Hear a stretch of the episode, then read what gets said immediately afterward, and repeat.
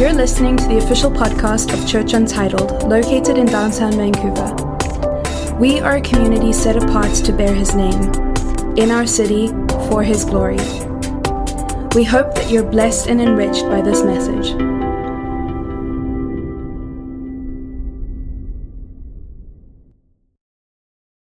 All about going hard after Jesus. And I'm here to just open that up to you and realize you uh, help you realize that that is the whole essence of life to know him. John 17, 3 says this. It says, This is eternal life, to know the one true God and his son whom he sent. That is all that there is to this thing. It's about his glory. It's about him. And even when it comes down to it, to spend eternity with him, we must know him. Does that make sense? Awesome. So, all right. So, obviously, we're here to go deeper, you know, and we're uh, there's a lot of um, we have a couple of Mondays together. I'm just going to give you guys just a brief kind of survey of what that's going to look like just from our perspective so we prepare ourselves because uh, i don't want us to come in expecting like a sermon i want us to come in expecting to get to work does that make sense to actually you know, put the put your hand to the plow without looking back. So uh, bring notebooks, bring whatever you need to. But basically, today, I know that today we're not. I mean, some people are fasting, but the fast starts on Monday, correct? So um, I know it starts next week. So today, I'm really going to be talking about just some foundational stuff. Next week, we're going to cover prayer. The following week, we'll cover fasting. And the last week, we'll cover corporate prayer okay? Because all these different things are moving parts, but they have the same root, okay? So we're gonna go over that. But if you have your Bibles, turn with me to Luke chapter 6. Luke 6, and we'll be somewhere around verse 46.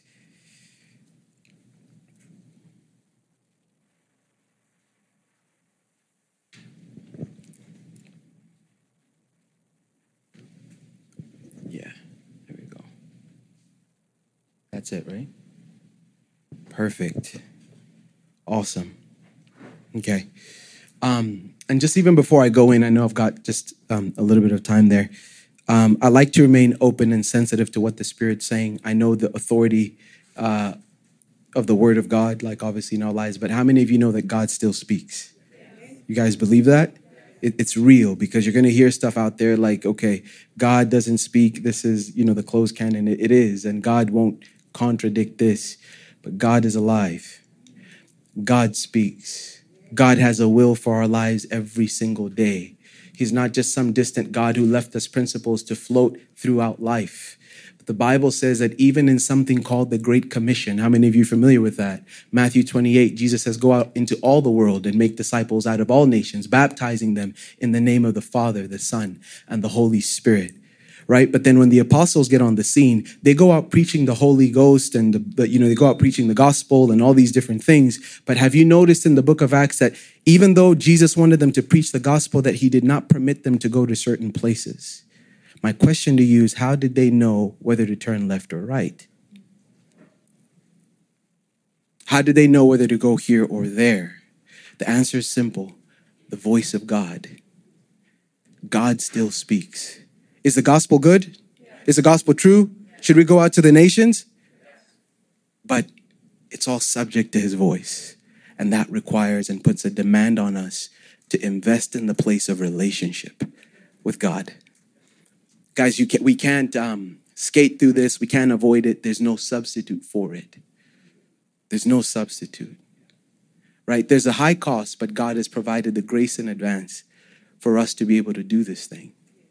I, I know before I came, this has been announced for a long time, and I know a lot of people are excited about maybe what I'm going to share, perhaps who I am, but I think what's even better is for us to be excited about Jesus, right? Because I'm also on the pursuit with you guys, and if anything, I'm here to show you one thing and to tell you one thing is that you don't have to look up to me as some spiritual guy, but that this thing, relationship with God, is your birthright. This is who God has made you to be. You are created for connection with God your very beings, your whole five senses. There's a mysterious passage in 1 Corinthians 6:17. And don't worry, I didn't forget about Luke 6. In 1 uh, Corinthians 6:17, the Bible says that when anyone is one with the Lord or joined to the Lord, they're one with him. Are there any scholars in the house? Okay. The word joined there is quite deep. Okay. It's not talking about just gathering and being associated with him. It's saying the way a man and a wife join together. We're one with him. Do you see what I'm saying? You see where I'm going with that, right? So I want you to just think about this for a second. Think about your five senses, okay? You guys taste, right? The majority of us do see, smell, touch. Do you realize that you can know God in your five senses? Your whole being and makeup, your thought life was created for Him. He wants to inhabit all of that space, the whole real estate of your life. Does that make sense? Mind, body, spirit. You guys remember Deuteronomy 6, right? The Bible says the first and greatest command, you shall love the Lord your God with all your heart, with all your, with all your, and with all your, that is every realm of who we are. And God's love can crash in there. God wants to know you like that. God's not just interested in you on Sundays or interested in you when it's time to do right. God wants to know you.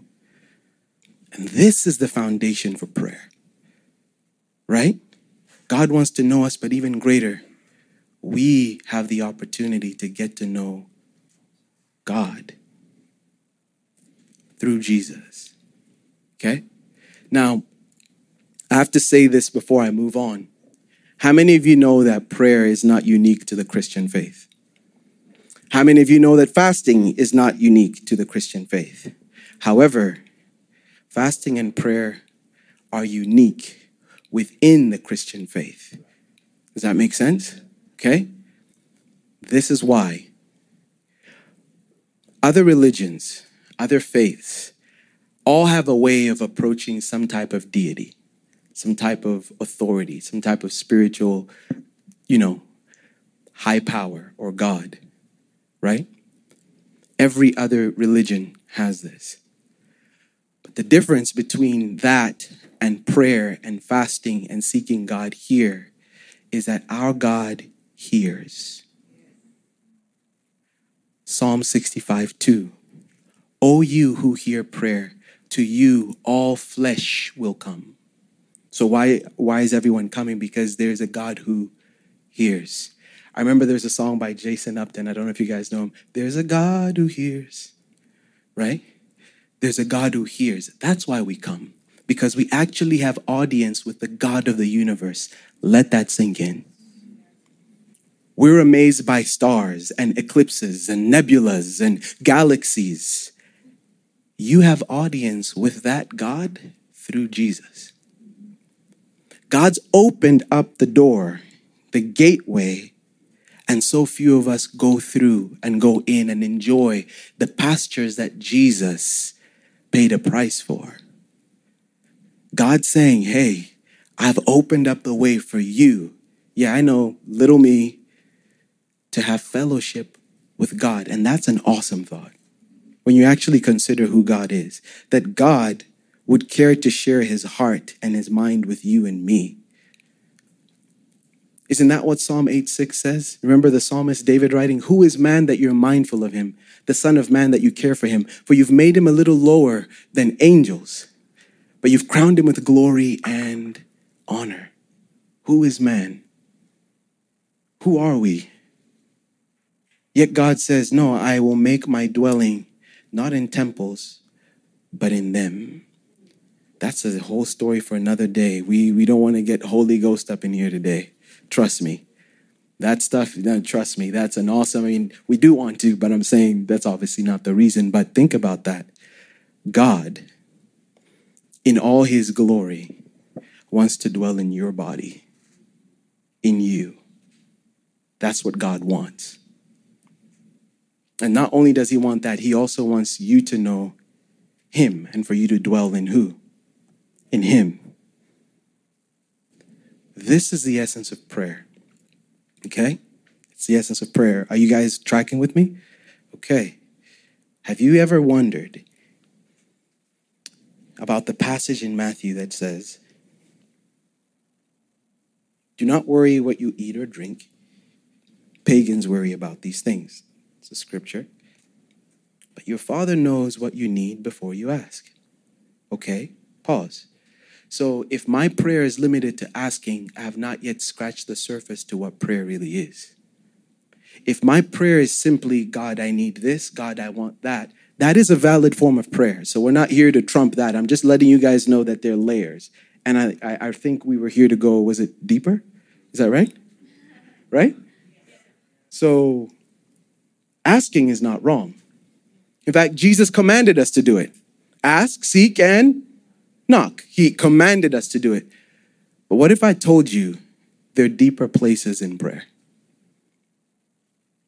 What if I told you you can put all that aside and actually really start to have interaction and deep relationship with God?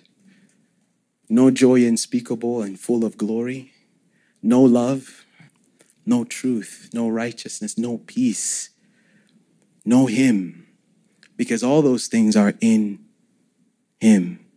And today, as we were praying, there's two things that came up, and then we're going to hop in really quickly for you guys. The first thing is purity. I really feel that over these next four weeks, God is going to do a purifying work. And it'll mean a couple of things. Number one, it will manifest itself to regular purity. You guys know what I'm talking about sexual, all these other different things.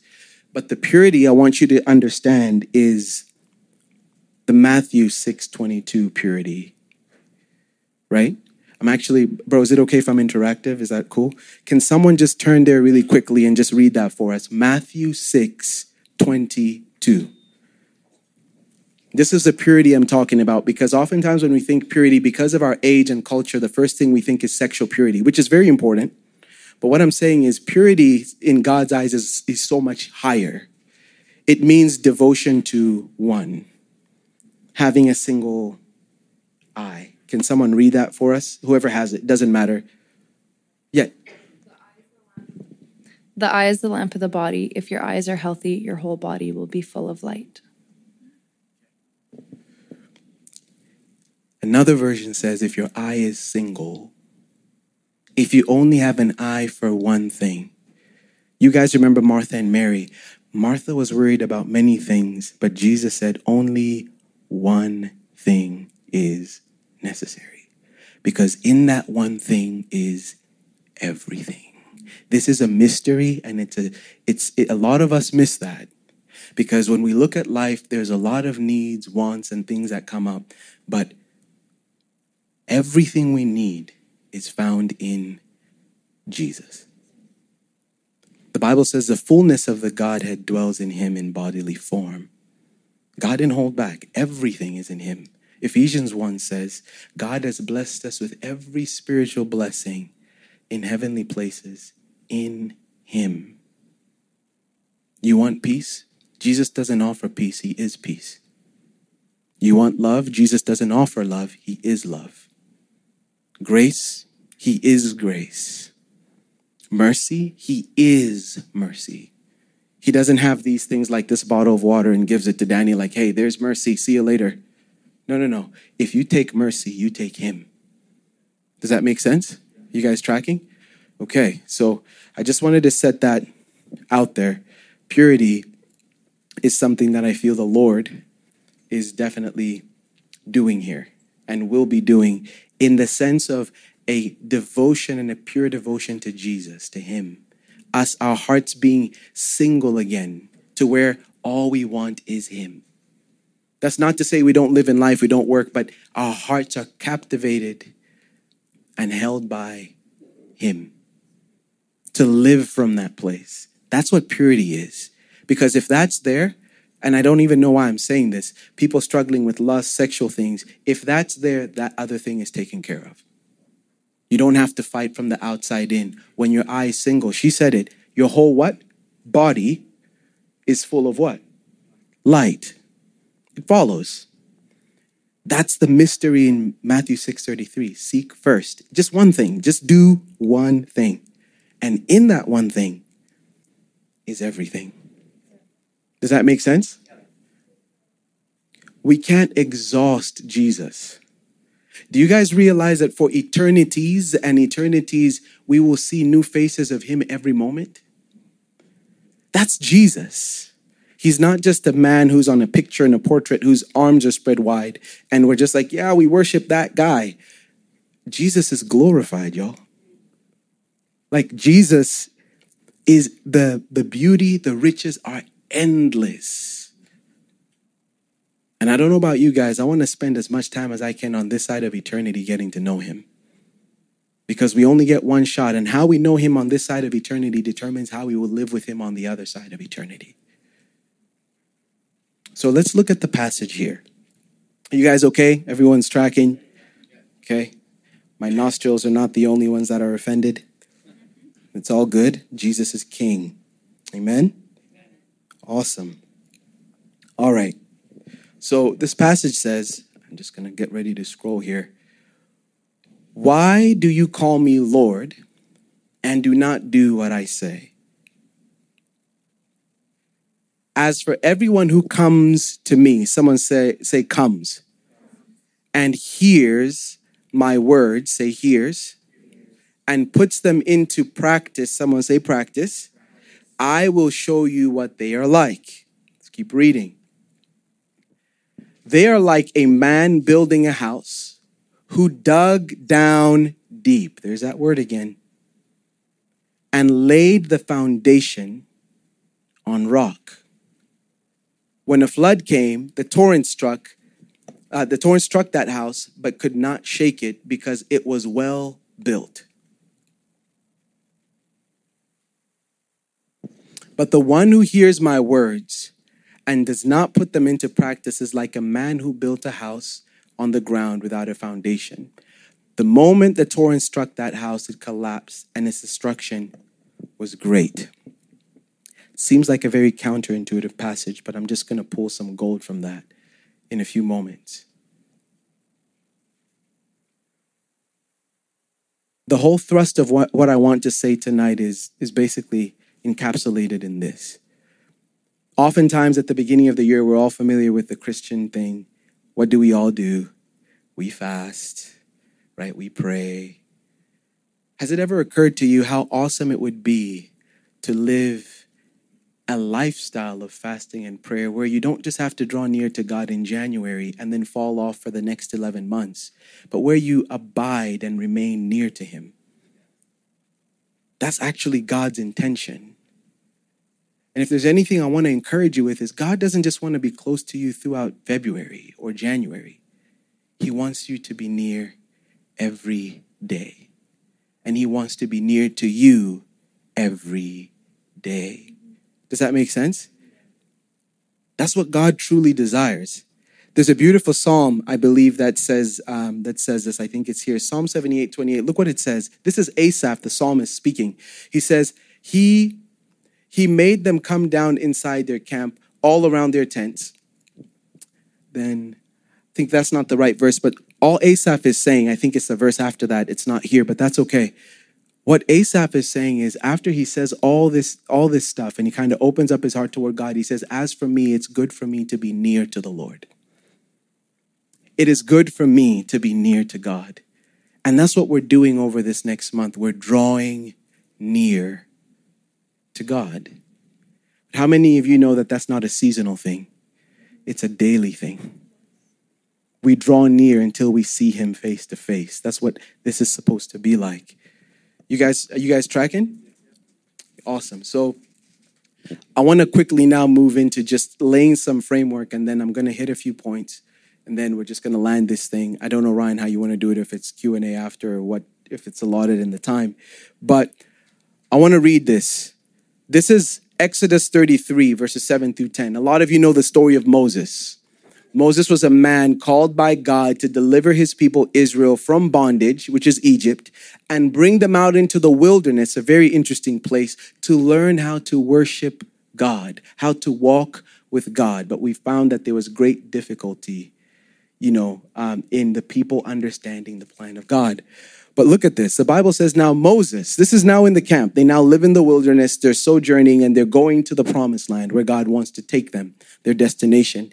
But it says something very interesting in verse 7 of chapter 33. It says, Now Moses used to take a tent and pitch it outside the camp, some distance away, calling it the tent of meeting. anyone inquiring of the Lord would go to the tent, meeting outside the camp. Okay? Next passage says, and wherever Moses went, and whenever Moses went out to the tent, all the people rose and stood at the entrances to their tents, watching Moses until he entered the tent. As Moses went into the tent, the pillar of cloud would come down and stay at the entrance while the Lord spoke with Moses.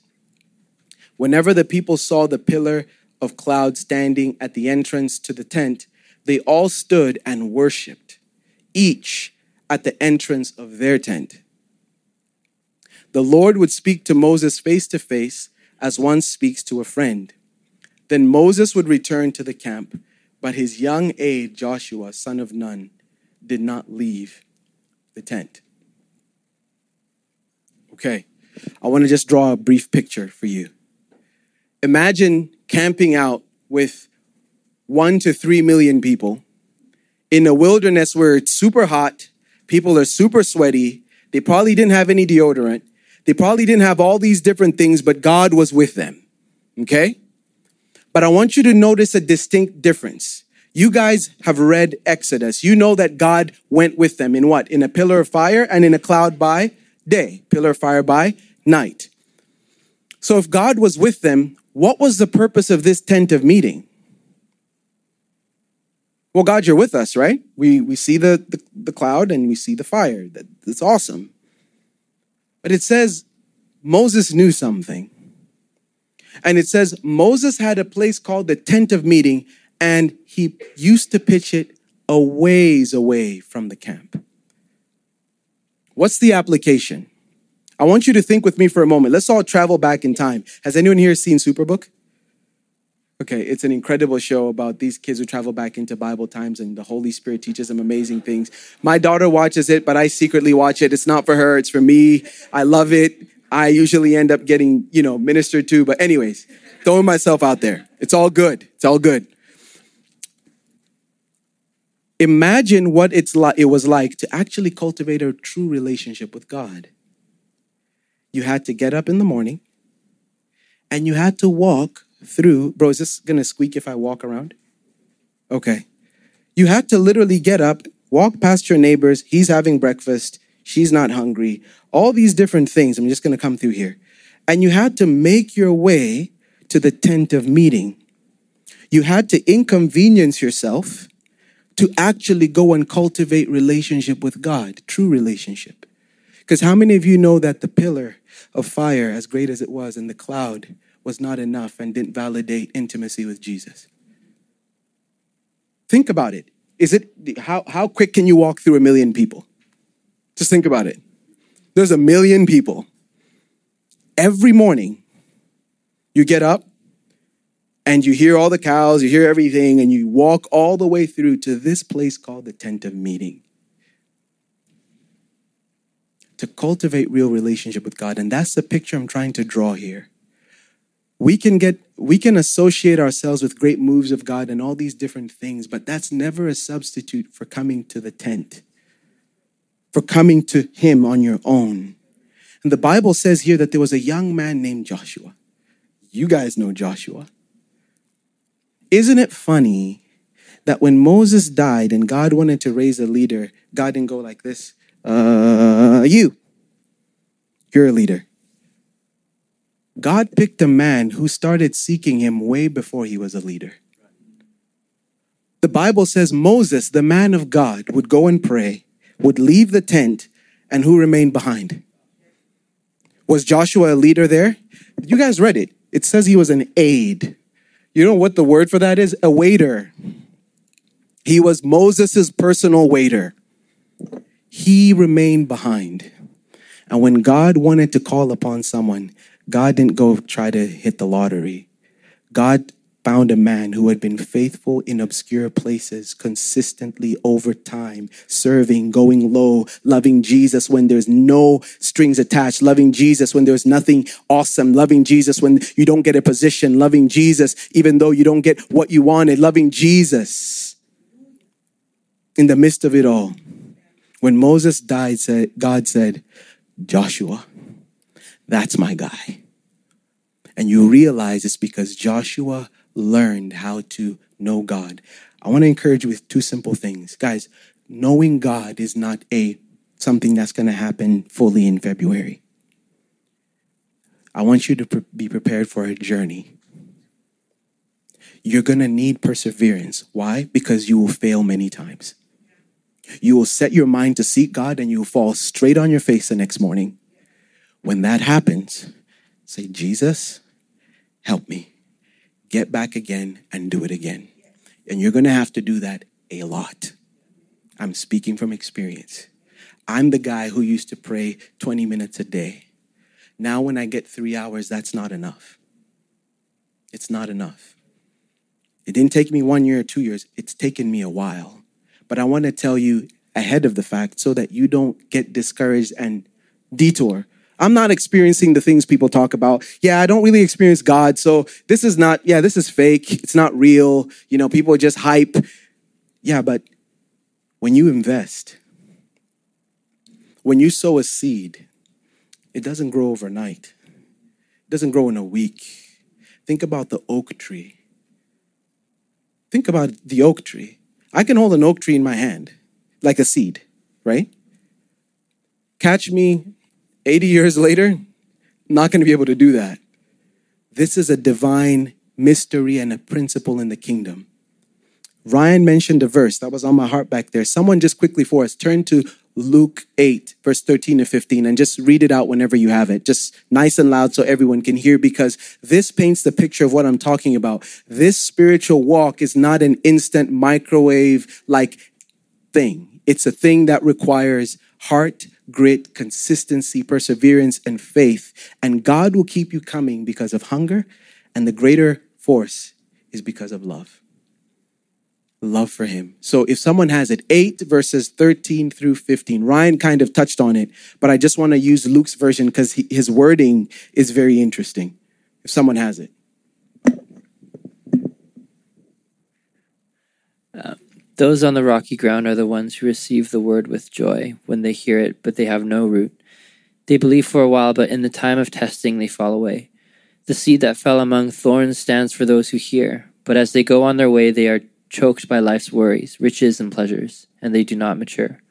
But the seed on good soil stands for those with a noble and good heart, who hear the word, retain it, and by persevering produce a crop. I see that? By what? Perseverance. You're going to need that if you want to get to know Jesus. We're going to need that if we truly want to get to know him the way Moses and Joshua and all these people did.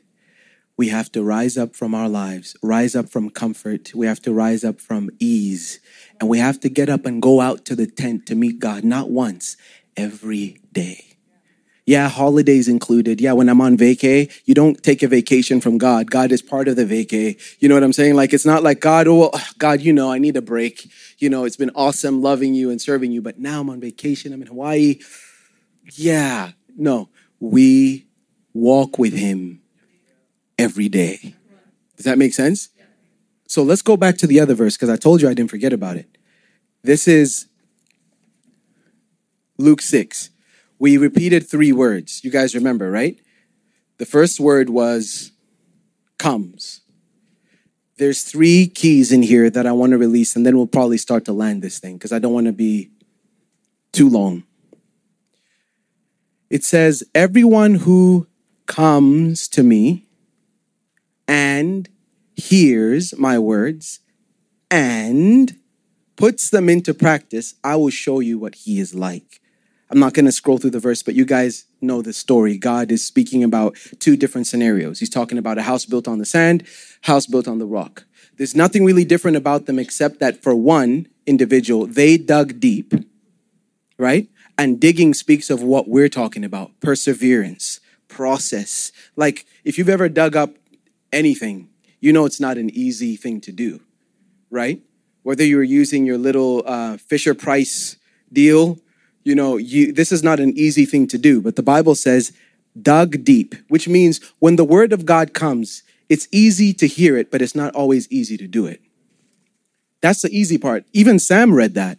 People who hear it and they receive it with joy, but they either get distracted because of life, its riches, or when hardship comes, they didn't expect the hardship. So they bail.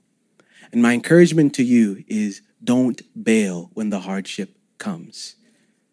Keep moving, keep marching. It's part of the process. He's forming you through it, He's forming you in it. It's all not going to be wasted. Sometimes getting back up again is a greater test of love than anything.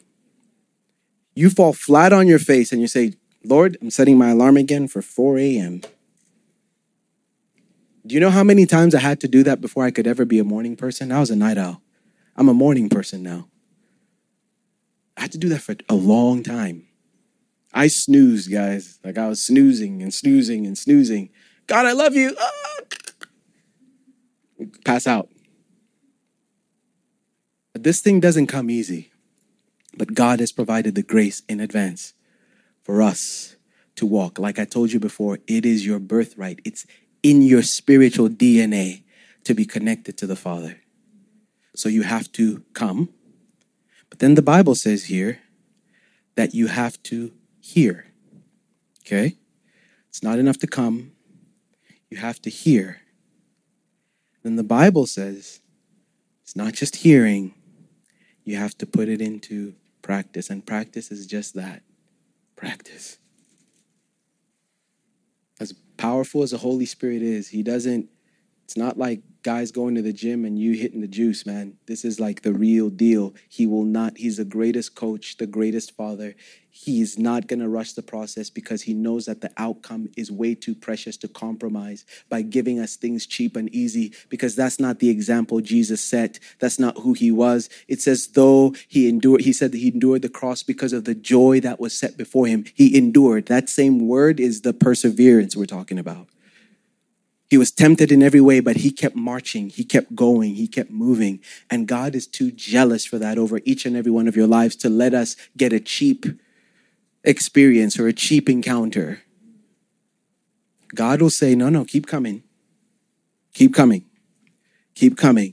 And when God says, hey, this person is actually, actually serious about this, you start to experience a grace like a wind under your wings. Right? Isn't that what Isaiah 40 says? Those that Wait on the Lord, he shall renew their strength. They will mount up on wings like the eagle. But how did they mount up? They waited. The word for waiting there speaks of hoping for and looking to. And looking to is not something where we just stand and look, it's what we're talking about. Your aim. I may fall, but my aim is Jesus. I'm getting back up again. Oh, I stumbled again. I'm going. That's what it's talking about. Does that make sense? So, this is what God, I really believe, wants to download into our spirits today, you have to come. And when you come, you have to hear. But when you hear, you have to begin to put into practice even the things that we're going to talk about over the next month. You have to put them to practice. Just going to say a few more things here. You guys know the Lord's Prayer. I want you to notice two things about the Lord's Prayer. The Lord's Prayer focuses on who God is, the identity of God first. Jesus taught us to pray, Our Father. God is a family man, He is familial. We were not baptized into the God of power, the God of glory, and the God of fire. We were baptized into the name of the Father the Son, and the Holy Spirit. This is the nature of who God is. So when we come, you understand that you're coming to a Father. It's very important for you to understand that because that is the difference between Christian prayer and every other prayer. With other prayers, you come to deities and gods and cosmic forces and powers that are uncontrollable and unknown, whose characters can't be discerned. But with God, you're coming to a Father. You're coming to a father. You're included in a family. And this father is committed to you. And we have to be committed to him. Jesus came to show us how to love the Father because the Father first loved us. It's a return of love. Jesus didn't give and come to the cross so that God could love him. it was from the place of being loved that he gave himself. Does that make sense? It wasn't like he was trying to win the Father's love through this sacrifice on the cross. God, look what I did. Do you love me? No. He was loved eternally. Right? And then from that place, he took up his cross and he could actually follow and serve God. The Trinity. I hope I, am I hope I'm not getting complicated. Is this? Are you guys tracking? Okay, I, am not trying to go weird on you guys. I, I'm not weird. I promise. But have you ever thought about this? What it means that God gives us His Spirit. Can I have you two ladies come stand with me? We're the Trinity. We are. You're going to be God the Father because you're in the middle. Okay? So, God the Father, God the Son, God the Holy Spirit. Okay? God existed before us. Before He ever created us, He was good. He had family. Notice, before everyone was ever born, God already had family. You guys tracking? God the Father, He's always been a Father. God the Son, always been a Son. Then the Holy Spirit. When God sent His Spirit to live in you and me, this is what He did. This is like holy stuff. This is like the holy fire, the cherubims. This is like intense over here. This is like glory, right? But God so loved you and me that he did this. Okay, I'm to send the Son to go and die for them so that they could be here now. And now it's all of us. This is where God brought us. Does that make sense? all prayer should issue from this reality. We don't pray and ask for things and just like blast God. We are part of the divine family. This is what God did. This is what love is. This is what God, why do you think Christ bled the way he did? Why do you think he died the way he did? It wasn't so we could come and just throw prayers of our needs, like in a world that's going to perish anyways. God, I want the new J's. God, I want this. God, help me with this. Thank you, ladies. God, help me with that. Help me. Do you really think an eternal God who loved you eternally would be there just to make sure that you've got J's and you get your own desires in this life? God had a plan and a purpose, and He's brought us into the family of God. And what happens in the family of God, we're going to touch on this in the coming weeks, is the counsel of God is there. What do I mean? C O U N S E L, not C O U N C I L, right? Counsel, meaning God's thoughts, his hearts, and his will are there. So if you can get in here, you're not going to pray like this. You're going to pray the way God wants you to pray. I'll put it this way this is just for next week, just to give you something. Peter doesn't want Jesus to die because Homeboy thinks Jesus is here to overthrow Caesar. But in the divine council, they already agreed, long before we were ever here, that Christ would go. So Peter, in his good intentions, was trying to resist the counsel of God, the will of God. And we will always resist the will of God if we never make room to take advantage of what it really means to be in the counsel of God by lifestyle. The counsel of God is not just going to drop on you because you're a son and a daughter. The counsel of God will drop on those who draw near to him. When you draw near to him, God shares the secrets of his heart. Someone says this, and I don't mean to be offensive when I say this truly. God is not a prostitute, He's not cheap. I'm serious, and I don't mean to offend anyone with that, but I'm just being I'm being real, just so you get the idea in your mind the faithful. The Bible says his eyes are ever on the faithful. We talked about Joshua already. We'll talk about many more. But the idea I want you guys to get today is this is a journey, and you need to commit in your heart now to give yourself to this process and to this journey. God's provided the grace for you. Yes, it will be challenging, but don't give up. Don't. Trust me, some of you are going to say, I'm fired up tonight. You're going to want to get up to pray tomorrow, and guess what's going to happen? Exactly. You're going to snooze, right? No, I'm, I'm being real. Like, I'm just being honest with you. But desires don't get fleshed out easily. Seeds don't grow without adversity and harsh conditions and all of that. Sometimes they may even go, grow dormant. However, if you persist and you sow a seed, the life will come when God determines that it should come. You guys are tracking with me, right? There's a lot of stuff I've covered without even going to the verses, Ryan, so don't be concerned about that. I know you're not. I'm just joking, bro. But um, I just want to see here if there's just a few more things and I'm done. 1 Corinthians 3 5 says this. Just look at this. I planted the seed, Apollos watered, but God has been making it grow. I can honestly tell you guys that there are things I'm walking in now that were seeds that were sown five and six and seven years ago. If you're hopping on this fast and thinking your result's going to come on March 1st, you may be very disappointed. We shouldn't even be fasting that way, anyways, just for results. But there's this beautiful thing that happens when you're continually sowing daily. You find yourselves in seasons where God says, That seed you sowed, Kim, four years ago, in December on the 6th when no one was looking, that weekend you spent with me, grow. And something happens, and you're like, Where did that come from? All of a sudden, the word of God comes alive to me. All of a sudden, this is there. Where's all this coming from? It's seeds you sowed. right? Sowing toward the spirit, Paul says you reap eternal life. But you can also sow toward the flesh. And he says it's a principle, either this way or that way, it will also sprout.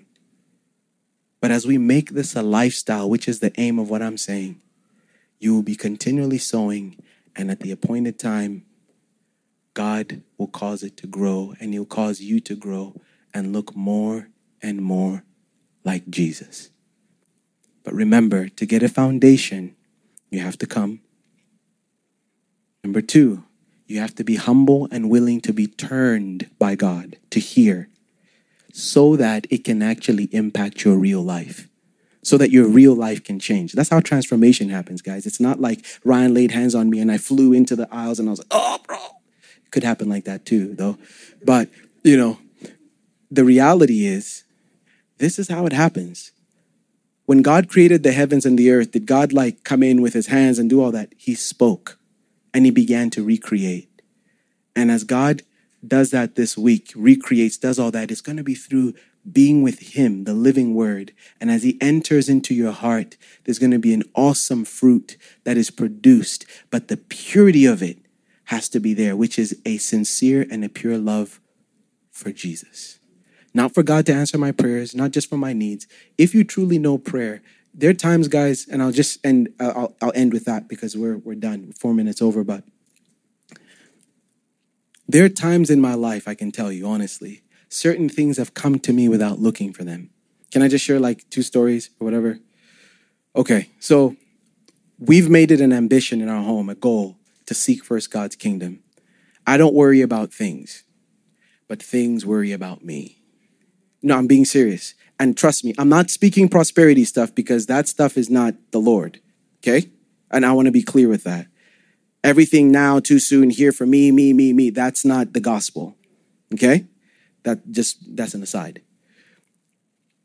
I bought a car, newlywed, got this import from the East Coast, looked good on the outside, rusted up, banged up, and I was content.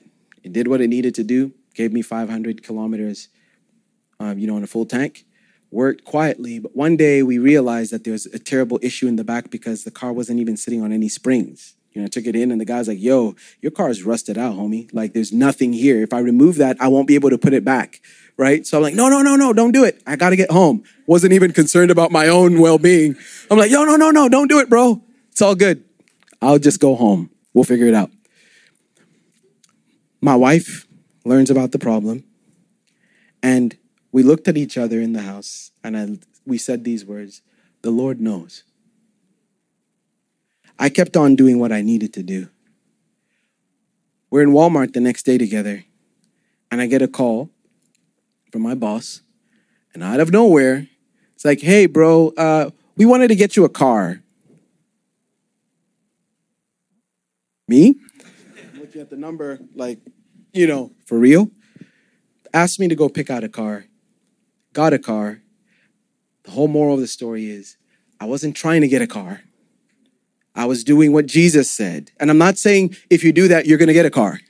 So it's not, it's not a formula, right? God knows what we need. But that's just one story. There are multiple other stories I can tell you of stuff that was paid for, stuff that came in, like just crazy stories, which hopefully I'll share over the weeks. But all I'm simply saying is God knows your needs. And if you truly look at who God is, I don't want to talk about my needs when I spend time with Him. Guys, I'm honest, I hardly ever pray about needs. I'm, I'm being honest with you. Prayer is, is completely morphed for me. I'm just like, man, God, you're awesome. When I come out of prayer, I'm like, that was amazing. And then, like, as I'm going, it's like, boop, boop, like things are popping up. I'm like, oh, yeah, I needed that. Wow, great. You know, I pick it up a pearl. Wow, great. That's here, I'll give it to my wife. Like, that's awesome. But that's literally, and I'm being honest with you, how we live. That is literally how we live we had a trip to Israel once, and my wife was like, I had a dream. We were on a boat, and I looked in the distance. Israel was there. We're asking the Lord, should we go? Okay, let's go. Okay, we go, come back home that day, check the mail, and there's a check for 2,000 US dollars in the, for no reason from a guy who I didn't even really know from another state in the US. And he was like, I really felt that you guys were praying about so and so. Here you go. That trip ended up paying for itself. But what I'm saying is, if God knows that people are working themselves to the ground to just eat, drink, and have clothes to wear, God is freeing your time by saying, I'm going to take care of that anyways. Why don't you seek the greater riches? Why don't you seek me? God has set you free in that principle. Don't live for the things that God is going to give you anyways. He's saying, you, you, you know what you should use that time for? Getting to know me. That's what you need to use that time for. Why turn back around and say, oh man, that car, that Lambo, bro, I want to get a Lambo and I'm going to get five jobs? That's the wrong way to go, right? But we'll talk about that next week about prayer and all the other stuff. Thanks for listening to the Church Untitled podcast. Be sure to subscribe to stay up to date on our latest messages. For more about what's happening in our community, follow us on social media or visit us at churchuntitled.com.